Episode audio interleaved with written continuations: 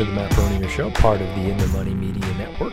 My name is Matt Bernier. You can follow me on Twitter at Bernier underscore Matt. Today's Thursday, October the 5th, 2023. It is episode 174 of the pod.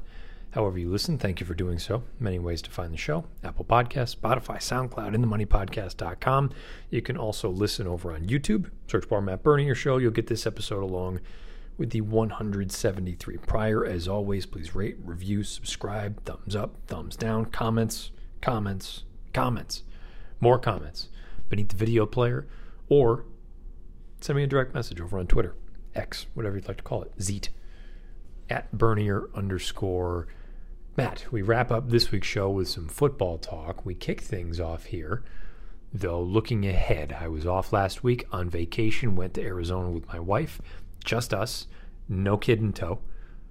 She stayed home, played some golf. Quick, quick golf course reviews for you.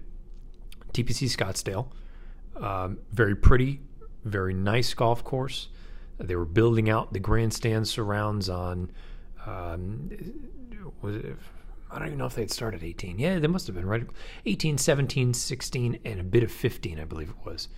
Um, but they had proper stuff laid out for 17 and proper stuff laid out for 16 as well. Um, nice course. Loved everything about the practice facility. A little bit pricey. So if you're not into, you know, you just know what you're getting into when you go and try to play a course like that. It's probably going to cost you a little bit, but beautiful golf course. A million degrees. What do you expect? It's Arizona in September.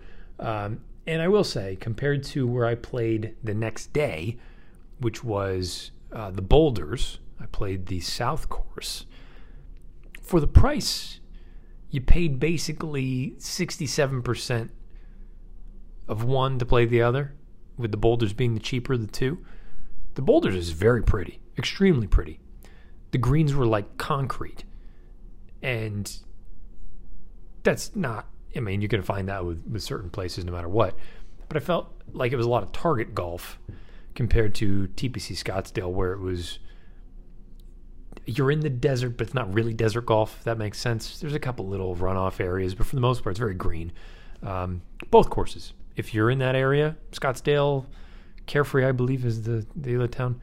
Um, would check them out. Really nice spots, good golf courses. You're going to pay for them. So if you're just into cheap golf, which I am, don't get me wrong, I one of my favorite public courses up where where we live in New England is as, as cheap as it gets. And you just go out there and you have fun. But if you're someone that likes to take in sort of the experience and say, "Oh, I played where the where the big boys play, the big girls play, and all that kind of stuff," um, it's turned into a little bit of a thing of mine on my travels. I try to go to a course that has had something go on there and uh, take a little souvenir along with it. So uh, whether I end up with a, a head cover, I've got head covers from both of those places. I've got a Bethpage black head cover I've got a St. Andrews. I've got an Old Course head cover. I've got a Harbour Town head cover, and hopefully I can just keep adding to that. And then basically, whenever one of those uh, clubs lets me down, I'll just kind of circle and cycle out into a new one. But neither here nor there. Again, if you are a, a golfer and you happen to be headed out that way, I thought both courses were nice. Of the two, I would prefer TPC Scottsdale. This week's show, let's focus on the racing at hand. I know there were preps last weekend we'll talk about those more in time. Opening day at Keeneland on Friday. I am in a hotel right now in Lexington. Um, it's almost nine o'clock, so I'm kind of whispering a bit. I'm looking forward to the whole weekend. Opening day, obviously, but we're going to look at Saturday because the Breeders' Cup in Keeneland and Santa Anita are doing something kind of cool. Uh, there are six races, and I believe they are all Challenge Series races. And speaking of the Challenge Series, let's just run through the schedule because our friends at the Breeders' Cup are sponsoring this week's show. And you want to talk about winning your in action. Let's start on Friday. Again, most of you that are listening to this already will. Opening day at Keeneland's probably come and gone. But here's the list the Stoll Keenan Ogden Phoenix on opening day. That is a win and you're in for the Qatar Racing Sprint. The Jessamine is a win in your in for the Juvenile Fillies Turf. The Alcibiades, the Darley Alcibiades, is a win in your in for the NetJets Juvenile Fillies. The Frizette is a win in your in. That's at Aqueduct for the NetJets Juvenile Fillies.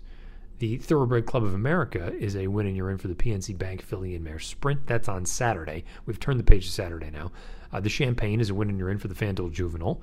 The Coolmore Turf Mile is a win and you're in for the FanDuel Mile. The Claiborne Breeders Futurity is a win and you're in for the FanDuel Juvenile, as is the American Pharoah Stakes, win and you're in for the FanDuel Juvenile. The Chandelier out at Santa Anita is a win and you're in for the NetJets Juvenile Fillies. The Rodeo Drive is a win and you're in for the Maker's Mark Filly and Mare Turf. The Princess Rooney down South Florida at Gulfstream Park, a win and you're in for the PNC Bank Filly and Mare Sprint. The Futurity on October the 8th at Aqueduct is a win and you're in for the Juvenile Turf Sprint. The Juddmonte Spinster is a win and you're in for the Longines Distaff on Sunday here at Keeneland, as is the Bourbon Stakes being a win and you're in this time for the Juvenile Turf. That's all the win and you're in action happening this weekend at Keeneland, at Santa Anita, and at Belmont at Aqueduct. You can catch most of this racing at FanDuel TV. You can also check out our friends at CNBC. They will be broadcasting here on Saturday and Sunday from Keeneland as well. So, as part of everything going on there with the Breeders' Cup Challenge Series, there is a cross country pick six. $1, 15% takeout, three races from Keeneland, three from Santa Anita. I'm not going to give you final thoughts. I've got stronger thoughts in some races than others, but to be fair, I've still got quite a bit of work to do just for opening day, never mind for Saturday. The sequence itself, the six races, in case you have missed it. Leg A is the seventh race at Keeneland. That is the TCA, the Thoroughbred Club of America. Leg B is the third race out at Santa Anita. That's the Chandelier. Leg C, back at Keeneland, race 9, it's the Claiborne Breeders' Futurity. Leg D, also at Keeneland, is the Coolmore Turf Mile, race number 10. Leg E, going back out west for the last two, race number 8, it's the Rodeo Drive. And then leg F, race number 9 at Santa Anita, it's the American Pharoah Stakes. Again, it's a $1 base bet, 15% takeout. I have stronger opinions toward the end. Basically, those last three races, I, I see them being relatively formful which is why I still haven't finalized thoughts for the opening three legs. But let's just kind of go through them. And I, I need feedback beneath the video player, or if you are so inclined, send me a DM over on Twitter. And that way I can have some opinions. Maybe we spitball back and forth. You help me, I help you, yada, yada, yada. Uh, let's start off with race number seven at Keeneland. It is the TCA. They're going six furlongs on the main track. I think you could argue this is one of the more difficult races. It's only a seven horse field. But Ugiri's last run was big, not a ton of pace that day, and she still went off and won for fun at Churchill. You know, do you just give Wicked Halo the benefit of the doubt because there was no pace that day? Or is she a filly that's going the wrong direction? I don't ever like to see that kind of a pattern. If you're looking at it from a Beyer standpoint, she's been remarkably consistent all year long, and then she drops a bit of a dud um, on Thorograph. You know, she went from zero two zero zero to six and a half. I don't I don't like that trend, but her best certainly can win. You know, fire on time is a little bit slow, but she figures to be close to the pace. Last leaf, you know, I, I truly don't even know what her best surface is. So this opening leg, I haven't mentioned the other three horses in the race who all could win. Be like Water's probably a little bit tough to make, but even her, she's not out of it. The opening leg, I don't have any real strong opinion. I'm a big advocate of tiering your tickets, I would. I'm a, a believer of mains and backups. You can go much deeper than that. You can go ABC, you can go ABCD, you can go A plus, ABC. You can do whatever you want. For me, it's primarily mains and backups. This is probably a leg where I will have at least, I think at least two to three mains, and then the balance backups. I'll probably use almost everyone getting out of this first leg Am I proud of that? No, but it's the reality of the situation. For me, anyway. Maybe you guys are smarter than I am and you've got better opinions. And if you do, please share because I could use the help. Uh, the second leg of the sequence, race three out at Santa Anita, it's the Chandelier. You know, I, part of me kind of looks at this race and says if you're just purely looking at numbers, Laurent is going to be tough for Peter Eurton. And then beyond that, I guess you can look at Gate to Paradise. But Gate to Paradise was well behind Laurent in that most recent start. The reason I would be inclined to look at a horse like Gate to Paradise, and same can be said about Dua, while the numbers aren't quite as fast as what Laurent has accomplished so far, boy, I see Arrogate on top for both of those fillies, and it just makes me think that longer is where they are going to thrive. That they've been good going shorter, but that's not because that's what they want to do, which is because they've got a great deal of talent. Now, they need to improve, there's no doubt about that. But for the bulk of this field, I'm looking somewhere in that sort of six, seven, eight range. And I don't want to totally sleep on a horse like Scalable, the two. You can even really say the same for the inside horse and Chitalis as well. I'm more interested in Scalable though coming coming west. Pletcher's got two juveniles in out at Santa Anita on Saturday. I think that's very interesting knowing that that's where the Breeders' Cup's going to be. I don't know if he's throwing him out there because he thinks. I, I don't know. I'm, I'm not going to try to get inside of his brain, but scalable would be another one I would think about, as would the case be for the inside runner. But I think the majority of my play is probably going to go through kind of the the middle ish outside portion of the gate, six, seven, eight, Gate Paradise, Dua, and Laurent. Leg C back out at Keeneland. If I can pull up the right past performances. Race number nine, it is the Breeders' Futurity. Another race that I have not finalized an opinion on, but I do think Generous Tipper, when I keep going through and looking at a combination of the way the race could play out on paper, running styles, patterns, connections, I think there's a lot to like about Generous Tipper. And at 15 to 1 on the morning line, I don't know if you're going to get 15s, maybe you get 10s. I think Generous Tipper is interesting in here, knowing that a lot of people are going to, I don't know if they'll just flat out single, but a lot of people are going to go and look at Locked and say he's a lone A, he's the only one I'm going to use. And calling a spade a spade, if he runs back to that run at Saratoga, going that sort of one and a half turns, uh, everyone else is probably probably running for second. For what it's worth, one horse has come back out of that race on September the 1st, and they improved their Beyer speed figure by 19 points. Locked is not going to improve his Beyer by 19 points. Let's make that abundantly clear. If he does, he's probably the fastest two year old in history as far as the Beyers are concerned. But it's not inconceivable that he does crack the triple digit Beyer threshold. And if he does that, he sets himself up as one of the likelier winners on Breeders' Cup weekend. Leg D is the 10th race, the Coolmore Turf Mile. This is a race that I have gone through. I'm going to pick a horse, one of my old friends, who I acknowledge is not as good as the other two big ones in here. Master of the Seas and Up to the Mark are the two most likely winners of this race. And it's them and then everyone else. Okay? Master of the Seas, I was up there at Woodbine. He was awesome. I see no reason why he can't replicate that. But I do think it's a totally different animal running down. I know it was against the flow, but running down subpar company compared to what he's going to take on Saturday. Because I think it's a very solid group. Up to the mark, in my opinion, if he runs his best race, he's going to win. I don't think anybody can do anything about that. I do wonder a little bit about distance with him. Is this on the sharper side? And also, is this genuinely just we're, we're kicking the rust off? He's been gone for a little while. We haven't seen him race since the beginning of June. Is this a nice opportunity? You shake the rust off, and then you can decide are we going to try to run him at a mile or are we going to try to stretch him out to a mile and a half for the Breeders' Cup?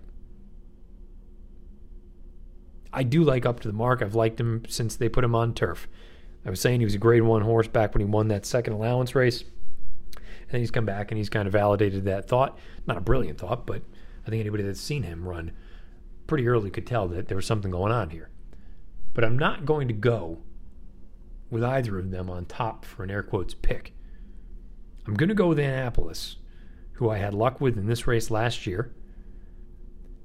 I think his mint million, I don't think he was ever winning that race but the trip certainly didn't help his cause. It's also Kentucky Downs, so I'm not going to hold that race against him. I think his run's two and three back. Do they win? No, he probably needs to improve. But there's no Casa Creed in here. And I, to be fair, the two horses he's running against on Saturday are better than Casa Creed. But the the key differentiating factor for me anyway is I believe Annapolis is going to get a pretty significant head start on those two. I think he's up there pressing the pace throughout. He's probably wide in the clear, and maybe he's not good enough.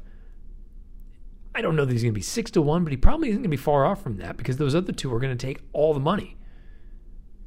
So I think this is going to be an opportunity to get a pretty pretty square number on a horse that is he as good as the other two horses? No, but I think in terms of his likelihood of winning, I think he's going to offer a bit of an overlay. So the pick, the air quotes pick, is going to be Annapolis, and he is going to be one of three A's. And I know that probably sounds crazy for a lot of folks that you're going to have the three chalks. You're to, and I say that maybe I'm giving set piece, you know, a bit of disrespect in here, but I just I've never really truly viewed him as a grade one type. I think he's a really nice horse. I think he's a couple of the top ones in here. The only backup I'm going to use is the three stitched. On the off chance that he can somehow shake clear, I thought he ran well in the Mint Million. He won the Wise Dan two back at nearly 50 to 1. I don't see any reason why he can't be competitive again. Does he win? Maybe not, but I'm going to have a piece of him in this thing, especially if I think the final couple legs could be on the form, formful side. So that's how I'm approaching the Coolmore Turf Mile. And that gets us to the last two legs of the sequence back out west. We're taking a look at the Rodeo Drive, mile and a quarter on the turf. I do find this race fascinating because, correct me if I'm wrong, I thought the plan that had been mapped out for Anisette was Del Mar Oaks, QE2, for three year olds here at Keeneland. And then you've got the American Oaks on opening weekend of Santa Anita, day after Christmas, or right around there. So now that they're here, this is a win and you're in for the Breeders' Cup. I had mentioned that, you know, with that Del Mar Oaks, is it the fastest race? No. But to me, she ran like a horse that, you know what, she's earned a, a right to, to give it a chance. Would I be picking her in there? I, I don't know. Probably not. But the people that just like thought it was blasphemy to even think that way. Well, guess what? If she's actually running in this race here, well, the intent is probably to punch her ticket to the Breeders' Cup.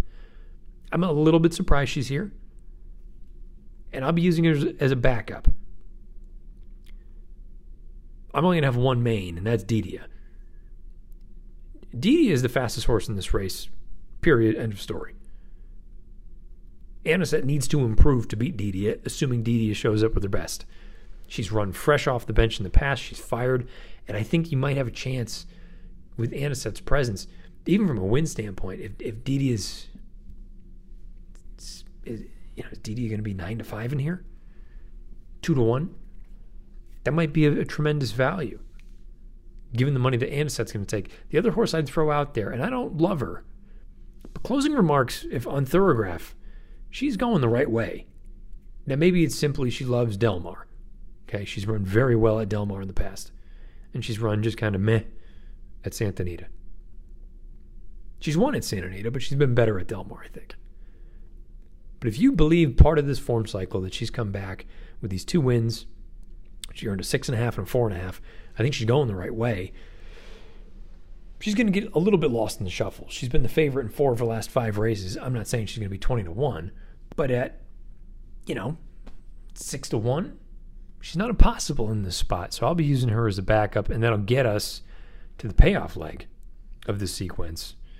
And that's the grade one American Pharoah. And if any of you have better ideas than I do about Muth, I just, I have no interest in trying to beat him.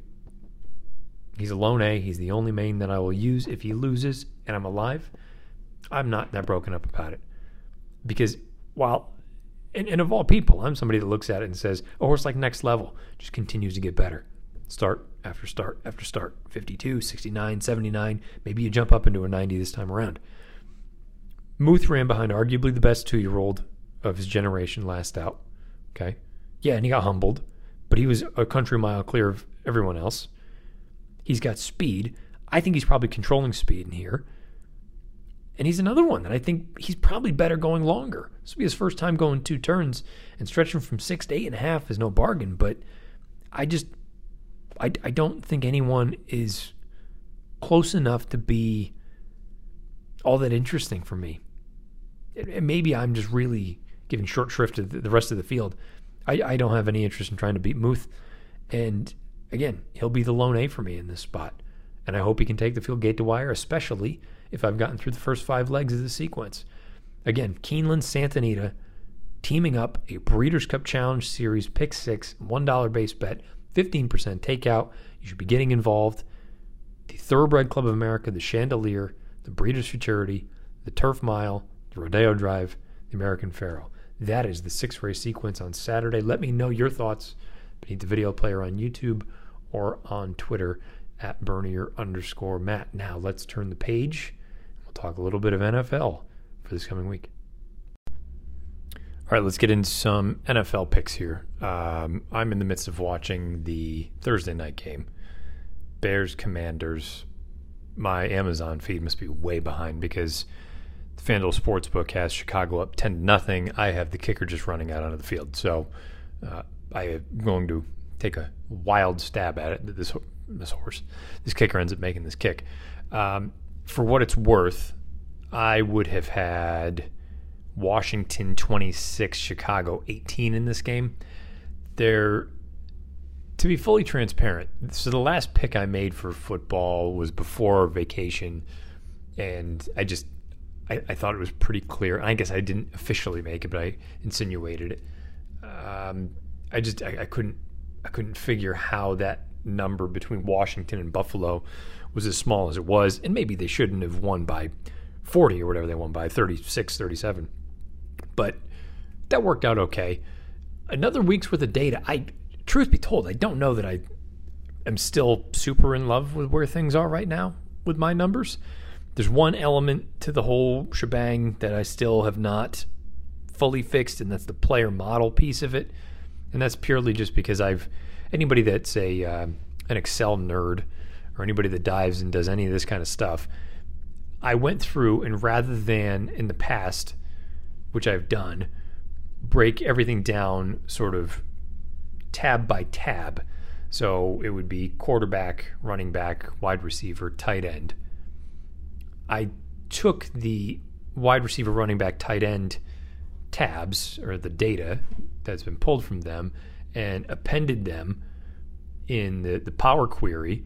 But unfortunately, when I go through and try to do a custom sort, it comes out kind of funny and the totals don't always add up. So I'm still working the kinks out of that. I'm probably just going to have to go back to the way I did it before, where there's each individual tab. Not that any of you care about that, but just kind of to anybody that does this sort of thing, please chime in beneath the video player on YouTube. I'd be more than happy to talk shop and, and hear how you go about doing things, or send me a DM on Twitter. Um, but so that part I've not incorporated just yet. Um, another piece that I'm still reluctant to fully buy in, and I've kind of I've, I've tiered things. I've got five metrics that I use right now, and they're broken down by 10%, 20%, 30%, 20%, and 20% in terms of what the ensemble number is. And that's basically, I'm using that number to base everything off of. I still also haven't gone ahead and broken out the actual simulations. I have a projection. When this is done, I will then take that projection, use that as the basis point and then take whatever the standard deviations are uh, in terms of scoring on the year for the league as a whole and simulate out a thousand games. And that way you can get a probability or an actual win percentage of how likely one team is to win over the other. And then you can really break it down if you want to get super nerdy and super nasty with it. You can go through and, and break it down by point bands. So, you know, to cover three, to cover seven, to cover 10, to cover 14, whatever you want to do. You can also then factor in the total. If you add in all of those numbers, and so again, that, that's way into the weeds. Many of you don't care about that. I apologize if I've been boring you. Let's go right to these games. Again, uh, this Thursday night game, it's already going to be over by the time you listen to this, but I had 26 to 18 Washington, and if that happens, they need to get their shit together. Uh, let's go with, and this time around, I'm actually going to compare to what the current lines are on Thursday night at quarter to nine at the FanDuel Sportsbook. Obviously, some of you are in states where you can play with the FanDuel Sportsbook. Uh, some of you aren't. Maybe you've got restrictions on what books you can use. Maybe you're in a state that has not pushed things through yet.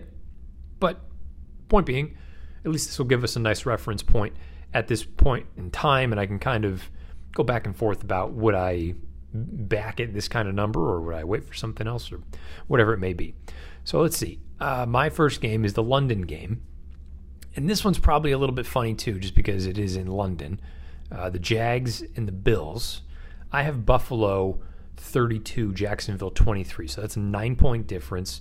Uh, FanDuel currently has Buffalo favored by five and a half. You know, again, I, I don't, I don't know how you, you, even really want to quantify the being in in Europe kind of thing. Uh, the Jags were already over there. I, I think Buffalo is much better. That's just, but I don't think it's recency bias either. Jacksonville's looked like a bit of a mess for a little while now. So part of me does think that that's a at least a touchdown. And if it's five and a half, this I don't want to say it's quite as crystal clear as the Commanders game from a couple weeks ago with Buffalo, but if you want to call it a letdown game, that's entirely up to you. I just I think Buffalo's a better team. I think they win this by at least a touchdown. I have them winning by nine. Um, let's go to. I'm going to go right in order of the sports book, so I'll have to just bounce around on my own numbers. Houston at Atlanta. You want a real juicy thought here. By the way, the Falcons are favored by one and a half. I have a 22 22 draw. We won't go and revisit that, but the bigger piece for me is, and if you're questioning the whole draw thing, go back and listen to the episode, last episode and the episode before. You'll understand. I think Houston's good, and I know a lot of people have started to kind of chime in about that as well. But if I take a look and see divisional prices, Houston's plus 460 to win the South. I don't think Tennessee's very good.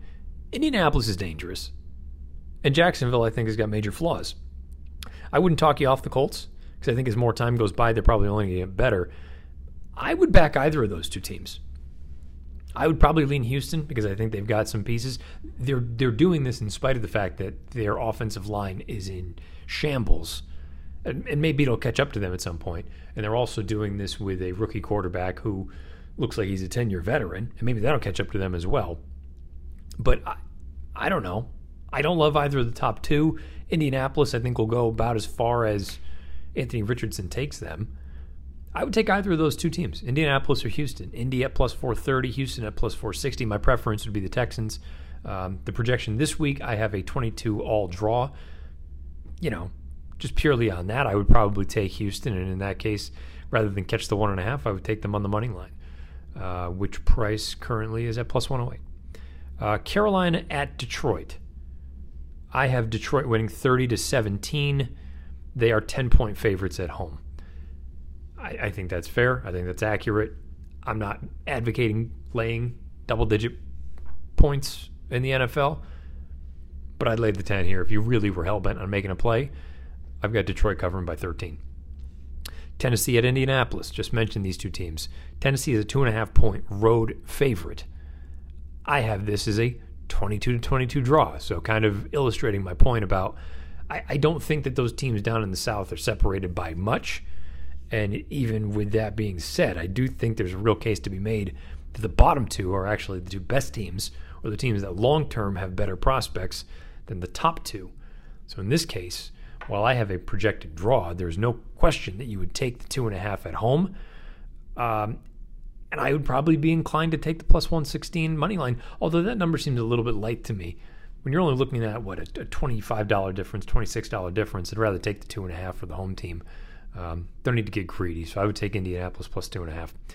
Uh, the Giants and the Dolphins. The Dolphins are 11 and a half point home favorites. I have Miami winning 35 to 20. That's a 15 point difference. Uh, that also, for what it's worth, comes to a total of 55, and the total currently is 47 and a half. A lot of that is contingent on the Giants doing anything, and based on the way Daniel Jones looked the other night, that may be asking a bit much, but that's what I'm looking at for that game. So another one where it's a big point, big number. I would not advocate laying that kind of a, a spread. I think I think laying 11 and a half points is a lot, but I do have them covering it. Baltimore and Pittsburgh. This is one that a lot of people are just banking on the fact that the number is as low as it is because it's a divisional rival. And Pittsburgh catching four and a half at home is crazy. I think Pittsburgh sucks. And uh, this is one where, if I'm wrong, I'm wrong. I have Baltimore winning by 13 points, 29 to 16. I, I just think Pittsburgh is wretched. And maybe I'll look stupid Sunday night, but I, I think Baltimore is a pretty decent team. I don't think they're great, but I think they're decent enough. Where do I have them currently rated? I have Baltimore currently rated. Actually, wow, I've got them much higher than I thought. Um, I have them fourth. That seems overzealous. The eyeball test would say otherwise. Um, but yeah, I, I I'd be thoroughly disappointed in a team like this. I know it's a road opponent. I know it's a divisional opponent. Um, I just I don't I don't think very highly of Pittsburgh. 29 to 16. Maybe that's overzealous, but I think they blow the doors off that number. Probably the grossest game of the week, the Saints and the Patriots. I don't have anything good to say about the Patriots. It's a, it's a rough go of it. The Saints are one point favorites on the road. Um, I have New England winning 20 to 19. I wouldn't touch the game with a 10 foot pole. Part of me actually wants them to just continue sucking, blow this thing up. You don't have the skill players. You don't have anything that you need to be good. Your defense you had, and your two best players are hurt now. Just just end it. It's time to turn the page entirely, I think. New quarterback for certain. And I don't think Belichick's bad as a coach anymore. Don't get me wrong. In terms of managing the personnel, I mean, on offense, he's been pretty shitty for a while. So I, it, it's extremely disappointing. Um, the total's 39 and a half, so my number's right on there. I've just got to go in the other way. And I believe this did open up with New England favored, but I wouldn't touch that game.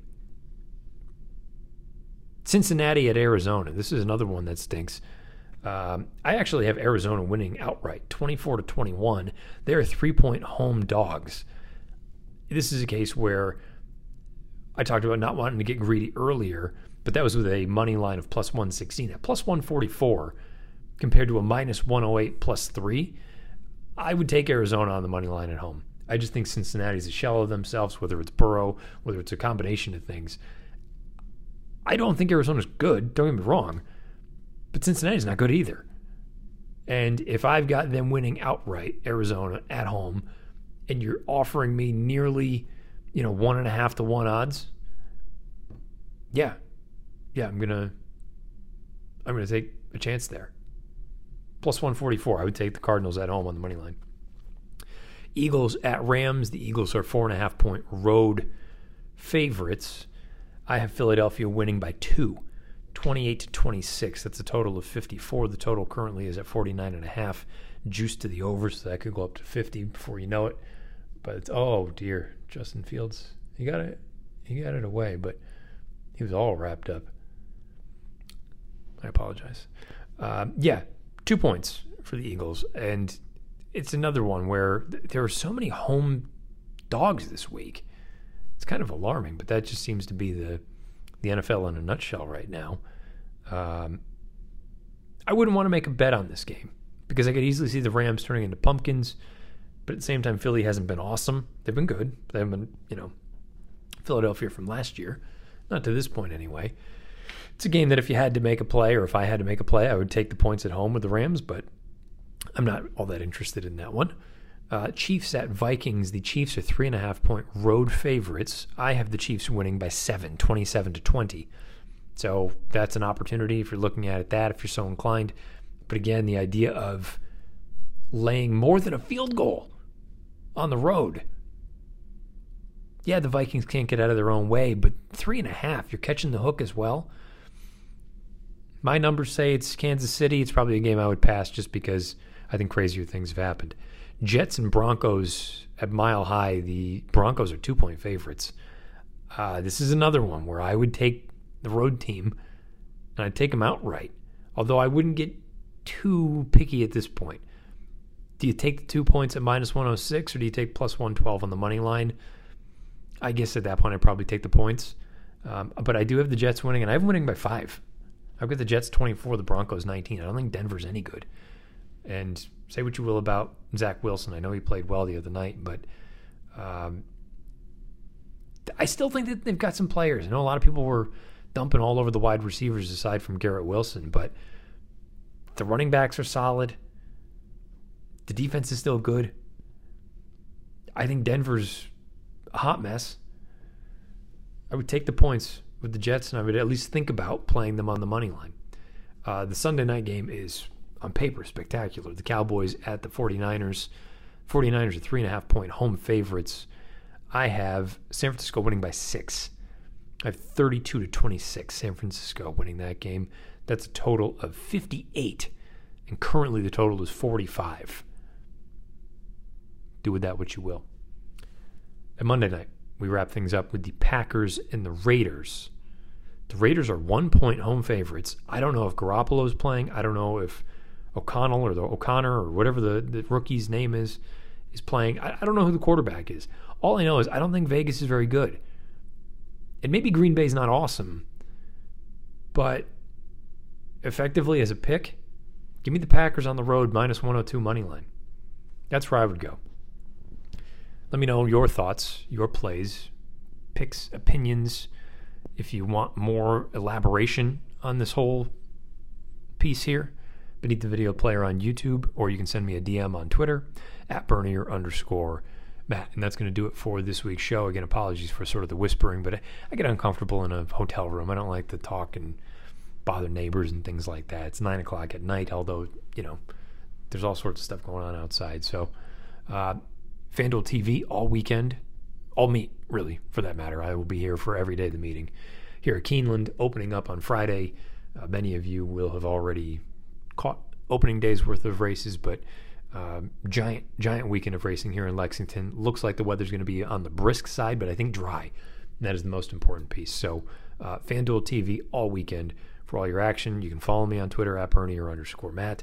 Please, as always, rate, review, subscribe, thumbs up, thumbs down for all the podcast feeds for YouTube, wherever it may be. If you are on YouTube, Matt Bernier Show in the search bar, you'll get this show along with the 174 prior. Until next week, best of luck, however you play, whatever you play, and wherever you play. It's been episode 174 of the Matt Bernier Show.